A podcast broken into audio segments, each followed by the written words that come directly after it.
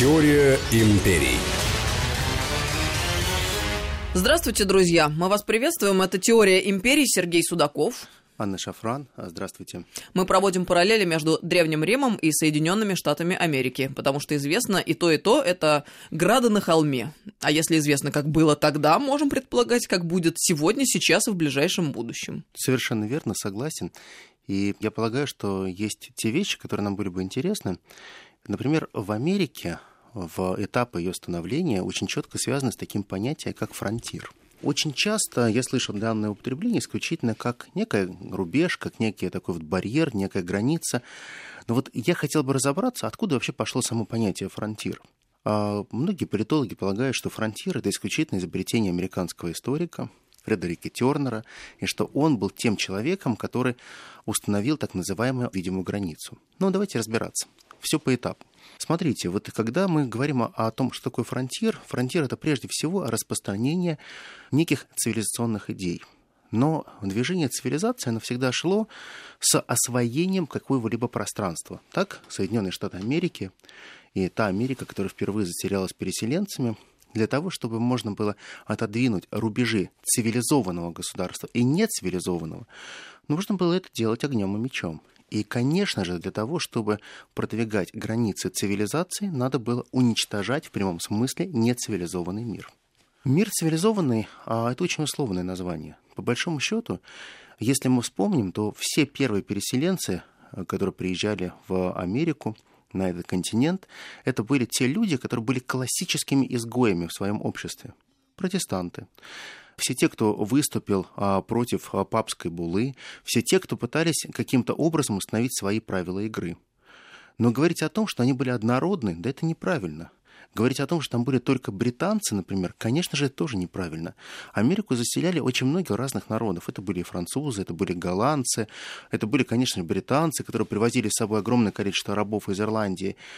И основная цель их, это были наверное, создание определенных форпостов, таких мини-бастионов, крепостей, а, где можно было устраивать определенные очаги мирной жизни. Мирная жизнь, конечно же, была невозможна, если ты не вел войну с теми индейцами, которые тысячу лет жили на этой земле. Это была их земля, и они, конечно же, не хотели просто так сдаваться и уступать свою землю. И вот э, Фредерик Тернер, когда он описывает примерно, что такое фронтир, как он продвигается, он полагает, что сначала он продвигается при помощи оружия, оружия причем очень разного. Индейцев истребляли любой ценой. Вот помните, очень часто говорят, что американцы безумно убивали бизонов. А зачем? Им же столько мяса не нужно было. Ведь помните, даже мы видим в вестерны, когда идет поезд а, по огромным просторам Америки, народ просто высовывает ружья из этого поезда и начинает палить по бизонам просто в каком-то безумстве. Почему же? А на самом деле все очень было просто. Если ты убьешь несколько десятков а, тысяч бизонов, то попросту тем индейцам, которые кочевали вместе с этими стадами бизонов, им нечего будет кушать. Они привыкли периодически убивать бизона, солить его мясо. А, это мясо им хватало очень надолго. И индейцы к тем же бизонам относились фантастически бережно же, как и к диким мустангам. То есть а, индейцы, когда они устраивали свой быт, они прежде всего сохраняли природу, некое единство с природой, чтобы а, не было никогда нарушен тот баланс, который был нарушен. Ну, с тем, чтобы можно было воспроизводить. Совершенно верно. Но э, европейцы прекрасно поняли, если у них отнять э, кормовую базу, если попросту индейцам нечего будет есть, они потихонечку будут передвигаться в те места, куда будут мигрировать те стада бизонов вместе с ними. А тем временем можно занимать а, те земли, которые будут освобождаться. Но если индейцы не захотят и не поймут, то на это будет их травить, убивать, уничтожать, делать абсолютно любые а, вещи, чтобы земля была свободной. И вот фронтир, а, он постепенно наблюдается, он продвигается с восточного побережья как раз на запад. Поэтому даже само понятие «дикий-дикий запад» он как раз говорит о том, что за теми высокими скалистыми горами было непонятно, а есть ли там цивилизация, живут ли там люди, и вообще стоит ли а, рассматривать тех людей, которые там проживают, вообще как людей. Потому что какие они ценности могут нести. И вот тогда а, проходит несколько волн так называемого этого фронтира. Первое, конечно, это военный фронтир, который так или иначе убивает огромное количество индейцев. Потом идут а, уже торговцы, а, которые а, пытаются продавать определенные качественные товары, которые произведены другой цивилизацией. Нам часто говорят, что за бусом можно было купить а, огромное стадо бизонов, за бусом можно было отхватить огромное количество земли. А, много а, сплетен о том, как был куплен, куплен остров Манхэттен. И мы прекрасно понимаем, что сама ценность земли, она была неопределена для индейских племен. А вот блага цивилизации для индейцев было что-то фантастическое. Например, первое зеркало, а, которое появляется у индейцев, это просто практически культ поклонения. И каждый индейский вождь мечтал, чтобы у него было настоящее зеркало, которое отражало бы сущность любого человека. Так вот, а если мы посмотрим и приведем такие небольшие параллели, то кроме а, торговцев, мы дальше будем говорить и а, уже про фермерские, про геологов, но это будет чуть позже. Если мы буквально вот проведем параллели, перенесемся в Древний Рим, то мы увидим, что Рим, когда постепенно, шаг за шагом пытался продвигать свои границы, то у их границы также назывались фронтир. Вот этот фронтир, который Рим устанавливал для того, чтобы провести границу мы и они. Изначально эта граница пошла а, в сторону Испании. В Испании они полагали, что абсолютно дикие испанцы, особенно в Дальней Испании, и единственное, зачем нужно это племя, это только для выращивания оливок и поставок оливкового масла в Рим. Для другого испанцы не приспособлены. В последующих а, концепциях Рим постепенно, шаг за шагом, а, начинает понимать, что для того, чтобы эти граждане становились хоть как-то полезны, их надо обучать. И вот тогда возникают уже первые небольшие школы, тогда возникают первые так называемые большие массовые производства. Нам очень часто говорят, что, например, массовое производство чего-либо связано исключительно с современностью. А вот вам простой пример. Э, например, посуда. Вот какой посудой пользовались древние римляне? Из чего-то они же ели, пили, у них же были какие-то ложки. Они же не были теми неандертальцами, которые палкой-копалкой могли себе червей наковырять и быть довольно сытыми. Нет, конечно. Ну, надо думать, что у них был очень устроенный, приятный, красивый быт, исходя из того, что мы видели в музеях. Да, но а, этот быт прежде всего был обустроен при помощи массового производства. И римляне а, впервые а, основываясь на своих римских легионах, которые в том числе занимались, как я уже рассказывал раньше, строительством дорог, возведением стен.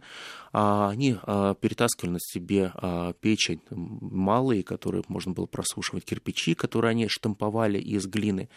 Они же тогда научились штамповать до 30 тысяч тарелок в сутки из глины и обжигать их. Делали специальные матрицы, эти э, своего рода из алебастра делали такие э, матрицы, вылепляли их, и по этим матрицам штамповали уже огромное количество один в один похожих друг на друга тарелочек, чашечек, блюдец и так далее. То есть, по большому счету, весь мир наполнялся определенным понятием, как следует питаться, на чем следует есть. И вот а, Рим вводит определенные стандарты поведения в том числе. Если у тебя не было посуды из Рима, у тебя не было вот этой штампованной посуды, ты никогда не мог принадлежать к определенной цивилизации. Другой очень важный момент, который начинает делать римляне, мы часто говорим про акведуки, но мало кто рассказывает про то, что Рим а, был первым, кто стал делать так называемые прокатные трубы. То есть настоящие трубы, по которым подается вода, трубы, которые используются для канализации, трубы, которые производятся для полива. И все это производится 2000 лет назад и производятся исключительно массовым порядком.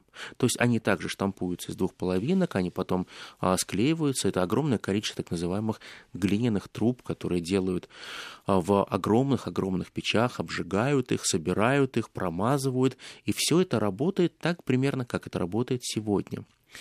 Если вы будете а, в Риме, в сегодняшнем, вы пойдете на форум, обязательно обратите внимание, что среди тех раскопок, где вы будете ходить, еще кое-где видны а, настоящие глиняные трубы, к которым сейчас приделаны уже металлические трубы, поставлены металлические краны. Но вот это именно те акведуки и та вода, которую пили еще римляне более двух тысяч лет назад. Поэтому, если будете в Риме, есть хорошая традиция. Выпейте глоток настоящей римской воды. Не понимаю, как-то на форме можно заметить, тут даже невозможно спуститься, там закрыто все. Или реально невооруженным взглядом, что ли, это где-то а, можно есть, найти? раз, есть несколько мест, которые раскопали специально для того, чтобы можно было показать, как работала а, система водоснабжения. И она работает по сегодняшний день. И вот те фонтанчики, которые в Риме кое-где встречаются, это, собственно, фонтанчики, которые соединены еще с той древней системой водоснабжения, ты хочешь сказать? Есть несколько фонтанов, которые соединены с... А, ну, для питья, я имею в виду. Для питья, конечно же, конечно. Это была питьевая вода, и, конечно, их оставили для того, чтобы можно было показать, что есть система, которая работает очень долго. Их специально восстановили, чтобы показать, что все то, что было сделано 2000 лет назад, было сделано не так уж и плохо.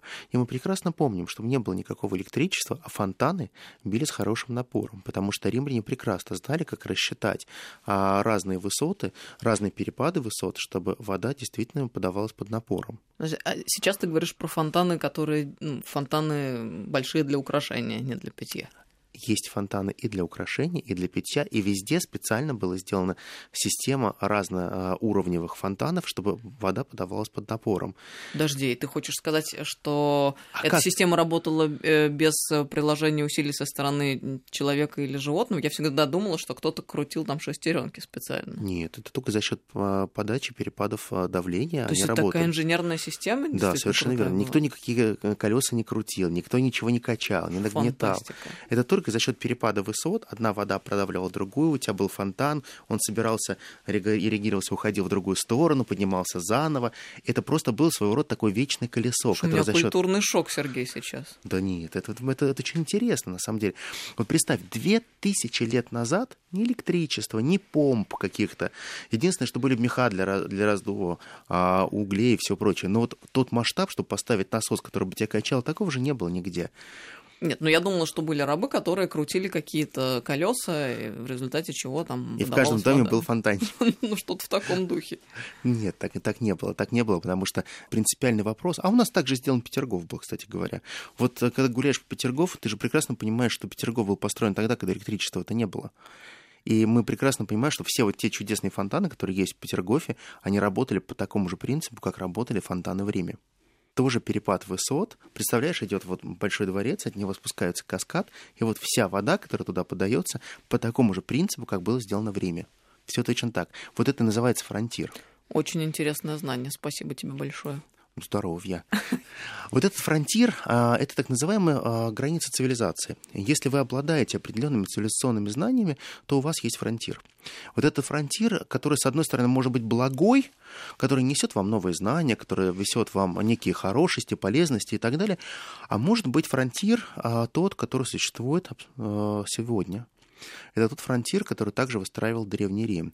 Это фронтир по порабощению других наций. Рим прекрасно понимал, э, что не только товарами, услугами, не только знанием латыни, не только какими-либо э, поставками а, предметов искусства и роскоши можно покорять весь мир. А самое важное – это постоянное отчуждение чужого суверенитета. И каждый раз Рим поступал точно так же, как Америка, отодвигая границы за пределы далеко своей страны. И получилось так, что в один момент Рим перешел границы своего государства и направился в Африку. И очередной фронтир, который они стали уже выстраивать, он начинает выстраиваться уже в Африке. Точно так же происходит в Соединенных Штатах Америки, когда Соединенные Штаты Америки изначально принимают доктрину Монро 1823 года о том, что они имеют э, право быть полными владыками на своем континенте, но потом осмыслив, что свой континент не способен им дать такое количество денег, они постепенно начинают отдвигать этот фронтир уже и на другие континенты. Мы сейчас прервемся на несколько минут и продолжим. Это «Теория империи» Сергей Судаков, Анна Шафран. Теория империй.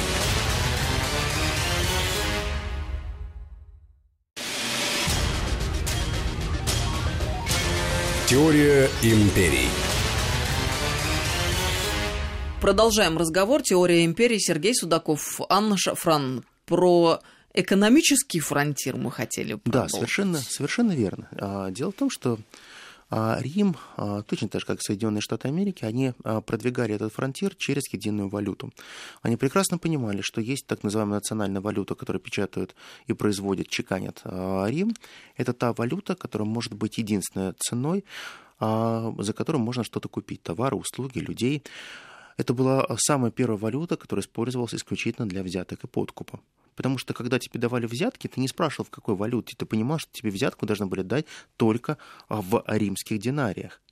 Ты прекрасно понимал, что это есть та конвертируемая валюта, на которой ты можешь везде в большой империи чувствовать себя комфортно, и тебе никогда не нужно знать, какие курсы обмена на другие национальные валюты. В том числе, даже если ты мог оказаться в Персии, даже если ты мог оказаться в Сирии, а ты мог путешествовать в Дамаске, и ты всегда мог рассчитаться единой валютой. Соединенные Штаты Америки очень долго также подходили к данной концепции и понимали, что для того, чтобы отодвинуть свои границы, убить всех индейцев мало.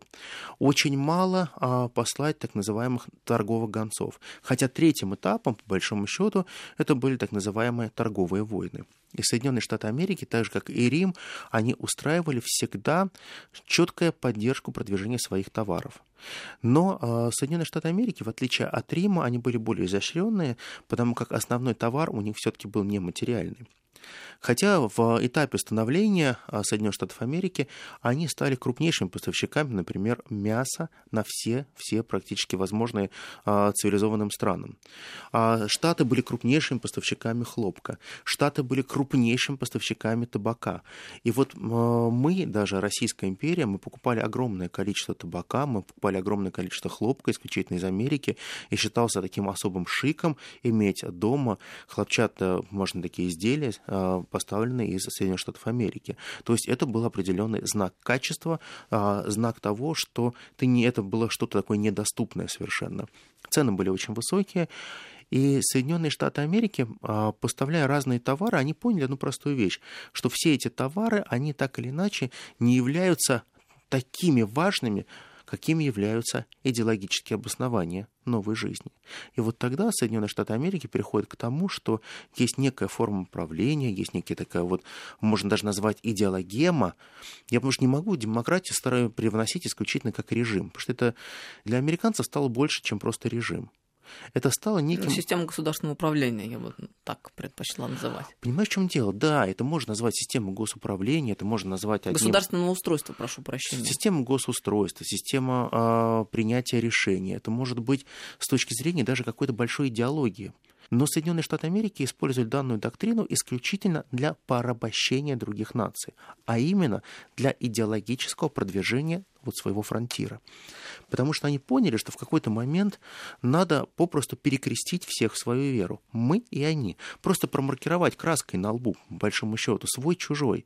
Если ты не называешься демократической страной, то ты никогда не можешь получить те ценности цивилизации, которые есть. И если ты не готов разделить три ценности трех волн демократизации, то никогда ты не сможешь идти вровень с Америкой, потому что ты будешь всегда изгоем. Поэтому такие даже появляются абсолютно чудовищные гибридные режимы, как мы помним, Демократическая Республика Конго. Это тоже замечательно звучит, но в целом мы прекрасно понимаем, что демократия и Конго не очень сильно совместимы.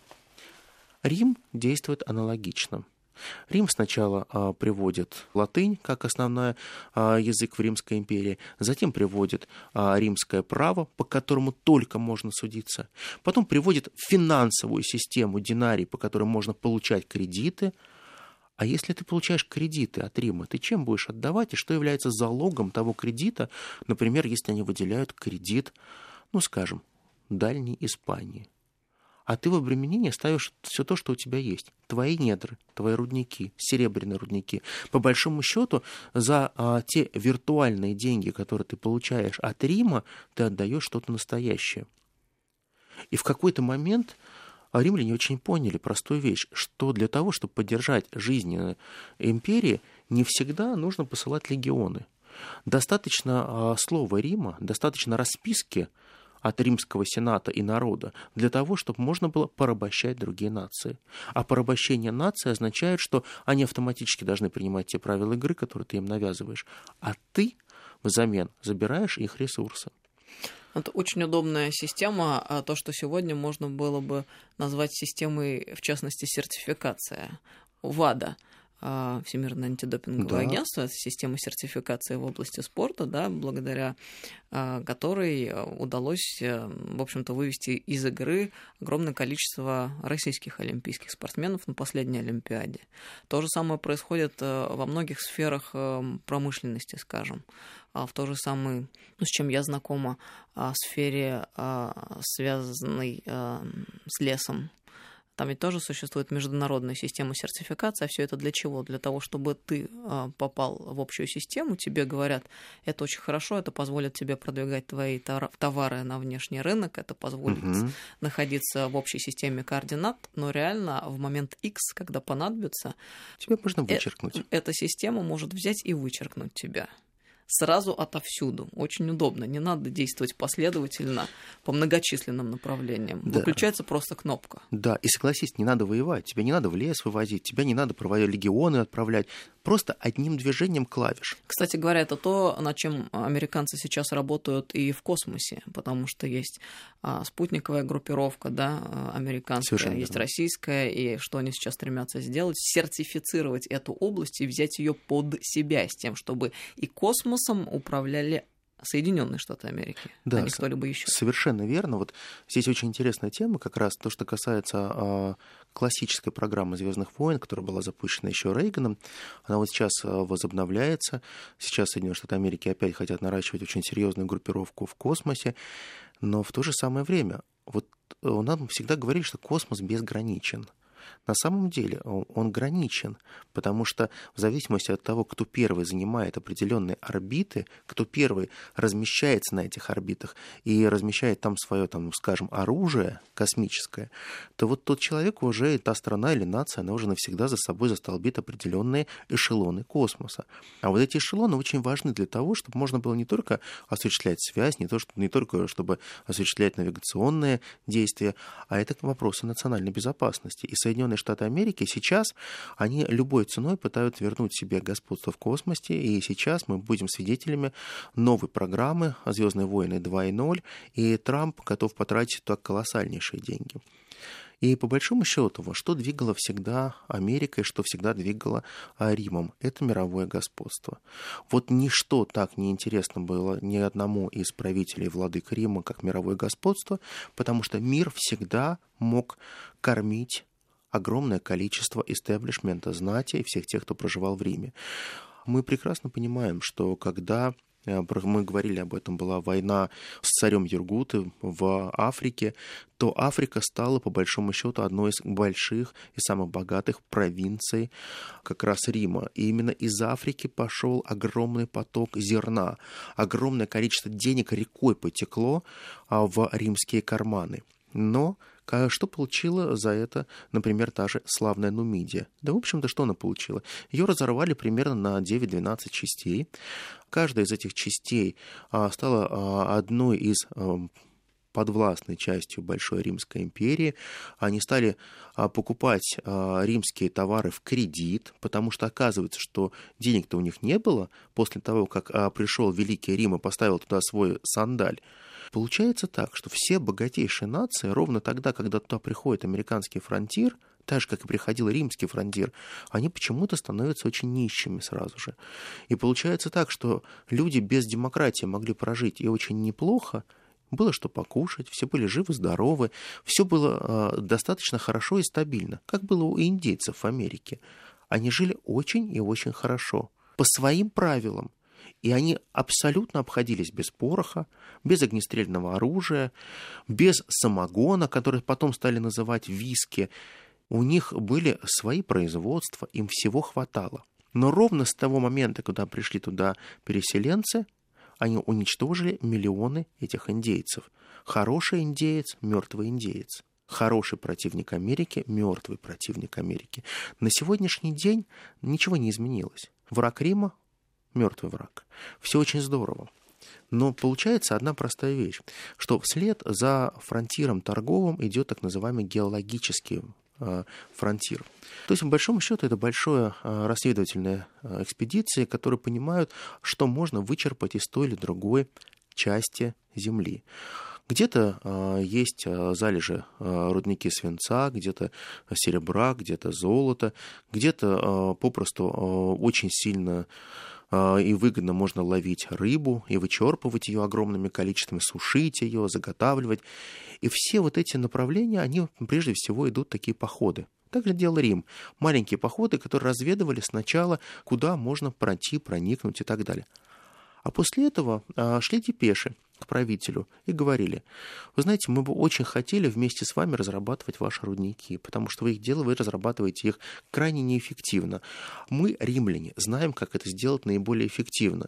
И для вас это будет очень большая польза, потому как если вы будете сотрудничать с нами, то мы очень эффективно освоим ваши недры. И вам хватит, и нам. Мы все будем довольны. Естественно, любой правитель начинал капризничать и говорить, я не хочу этого, потому что это моя земля, это мой суверен, как я буду этим использовать? Я могу просто закрыть этот рудник и сказать, что он пойдет моим внукам, правнукам и так далее.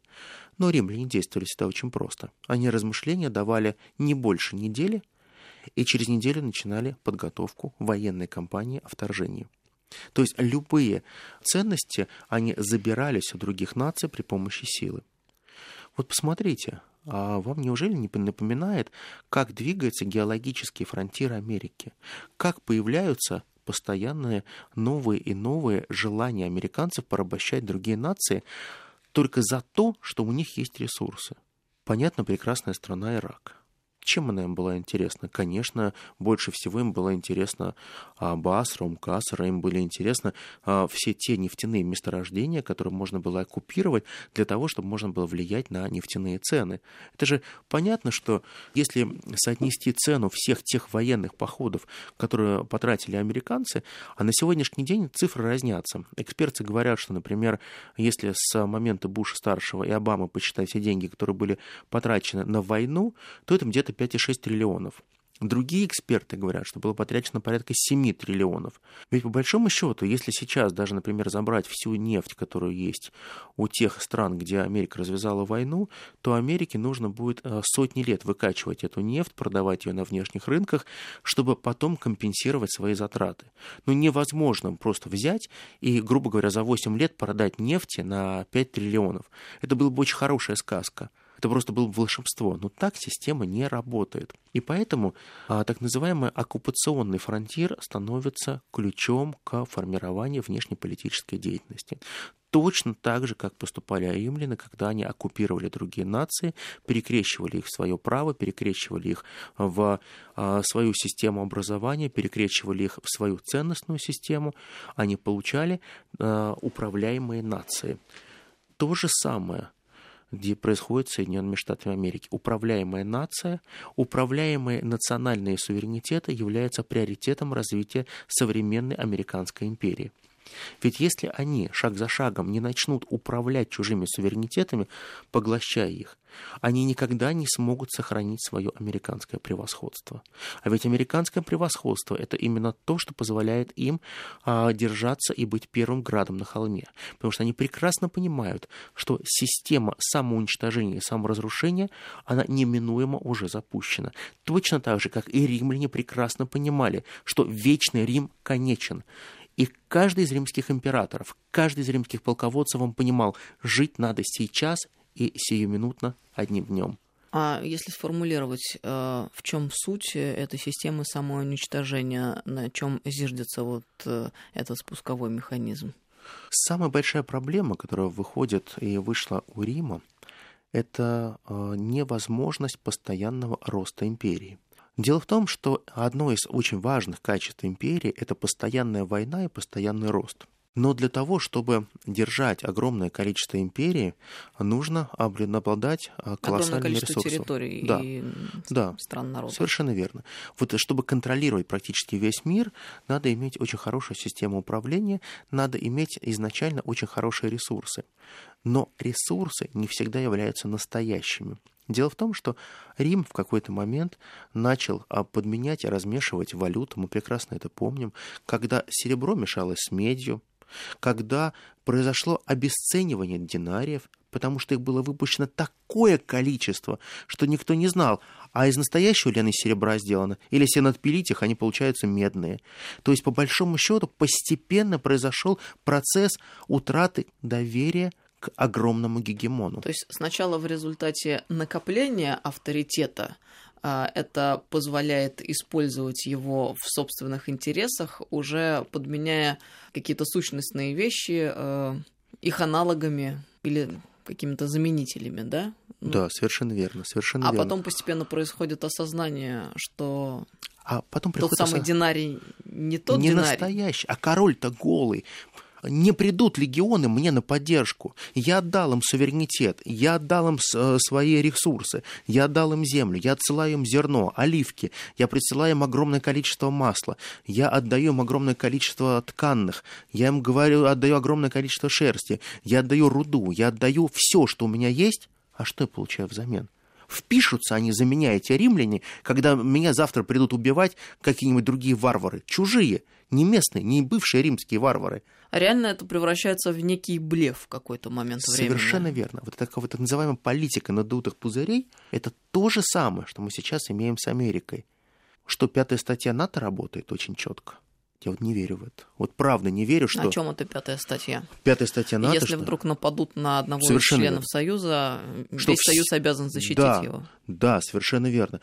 Помнишь вот этот э, этап, с, когда сбили наш самолет? Я помню, э, ровно до этого Эрдоган очень четко а, определил для себя стратегию своего развития, что он является страной НАТО, что НАТО его приоритет, что он является частью большого западного мира. Потом происходит Гюльнийское восстание.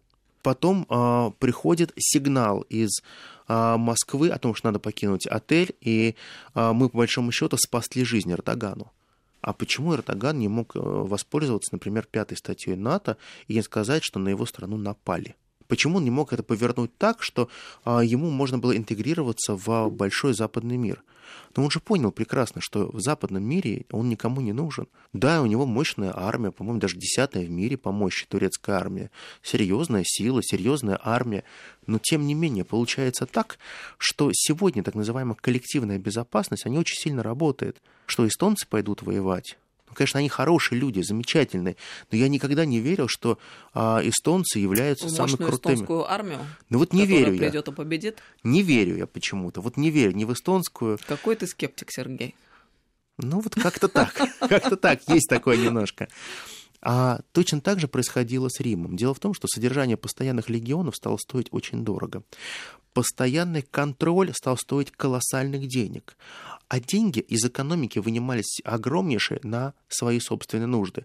На строительство вот этих роскошных дворцов, на строительство белокаменных храмов, на строительство огромное количество дорог, на вкладывание денег в предметы роскоши. То есть, по большому счету, огромнейшие деньги вынимались из бюджета на личные нужды. Короче, в метафизическом смысле, когда люди начинают, или государство начинают терять берега, в этот момент и начинает рушиться вся концепция. Как ты точно все сказала? Вот, вот на сегодняшний день ты абсолютно права, мы можем ходить э, вокруг, около, но современные Соединенные Штаты Америки, они настолько далеко продвинули свой фронтир, что они уже потеряли берега. Факт. Очень интересное многоточие у нас получается сегодня. Это программа «Теория империи» Сергей Судаков. И Анна Шафран. Спасибо вам огромное. А слушайте нас на следующей неделе. Всем всего доброго, друзья. До свидания. Всего хорошего. Теория империй.